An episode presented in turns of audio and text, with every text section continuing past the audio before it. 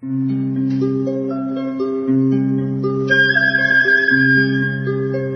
رادیو کودکان دنیا خوش آمدید.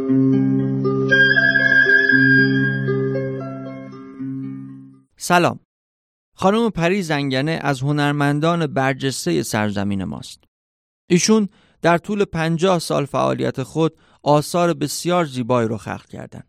چه وقتی که ترانه های محلی رو بازخونی کردند چه زمانی که به سراغ اشعار معاصر رفتن چه اون هنگام که لالایی ها رو برای کودکان ایرانی خوندن چه وقتی که تیتراژ مشهور فیلم گوزها رو اجرا کردند و چه موقعی که در سالن‌های با شکوه اپراهای بزرگ رو اجرا کردند با وجود این تنوع سبک عاشقانه و لطیف ایشون در تمام آثار پابرجا مونده. گویی با صداشون روکشی از مخمل بر ترانه ها کشیدن. در رادیو کودکان دنیا لالایی های زیبا و لطیف خانم پریزنگنه رو منتشر می‌کنیم.